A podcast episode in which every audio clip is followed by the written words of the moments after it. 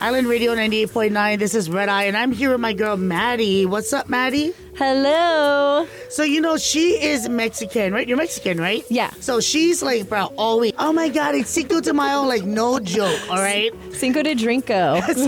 Cinco. So we decided to bring her on, and we're going to talk about the top signs at Cinco de Mayo. So, why don't you tell me one of them? What is the top sign that you know at Cinco de Mayo? Uh, let's see. You're cruising through La Hui Town and you see somebody with a sombrero, and it's normal.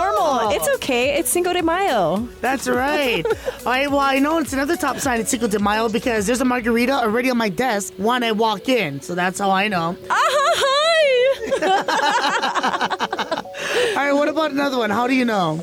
Uh, let's see. It's Taco Tuesday, even though it's Thursday. Oh, right. Give me Taco Tuesday every day. I love tacos. I eat tacos every day. and another one is that you feel like you're back at spring break in Cancun, but you're really down at Rob's Good Times Grill. You know what I mean? Sorry, I'm already like three shots deep. All right, and give me one more reason why you know it's Cinco de Mayo. You're debating on eating the worm today, and we're talking about the one on the bottom of the tequila Wait, bottle. what worm? Is there worms in the bottles? Yes. Is that a real real, thing? tequila? Real tequila has a worm on the bottom of the bottle. Okay, but is it like, is it, is it, can you eat it? Like, what? Why is there worm? I would. You would eat the worm at the bottom of a bottle. I haven't, but I will. Whoa. Today I'm going to.